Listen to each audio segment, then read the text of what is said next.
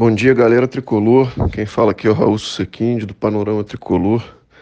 E esse podcast hoje é para falar de eternidade.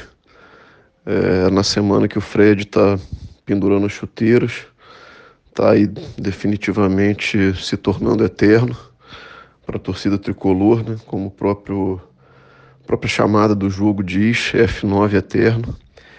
É, é também a semana de lembrar do talvez o maior imortal da história tricolor, é, o mais eterno no, no coração de muitos, inclusive o meu, que é o Assis. Né? Ontem é, completaram oito anos aí da, da sua partida, muito prematura, né? muito jovem, uma, uma perda aí humana e, e clubística, né? irreparável.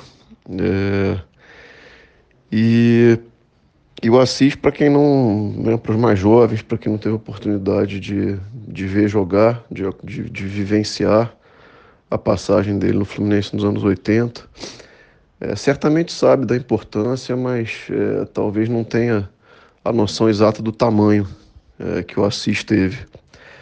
É, Assis foi um, um atacante que, evidentemente, é, decidiu dois campeonatos contra o maior rival do, do Fluminense. É um caso raro né, aí na, na, história do futebol brasileiro, né? O mesmo jogador que decide dois campeonatos seguidos contra o mesmo adversário, sendo ele o maior rival. E num momento que era muito complicado né, para a torcida tricolor é, em relação a as temporadas anteriores. Né? O Flamengo vinha certamente na melhor fase da, da sua história, com três títulos brasileiros, Libertadores, Copa Toyota.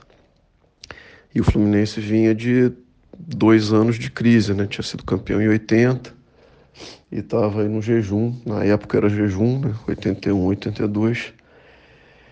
E aquele gol redentor de 83, né? Um gol para mim que está no mesmo é, patamar do do gol de barriga de 95, né? um gol histórico, um gol eterno, um gol redentor e que ele é, magistralmente depois ainda repetiu em 84 com aquela cabeçada linda, plástica.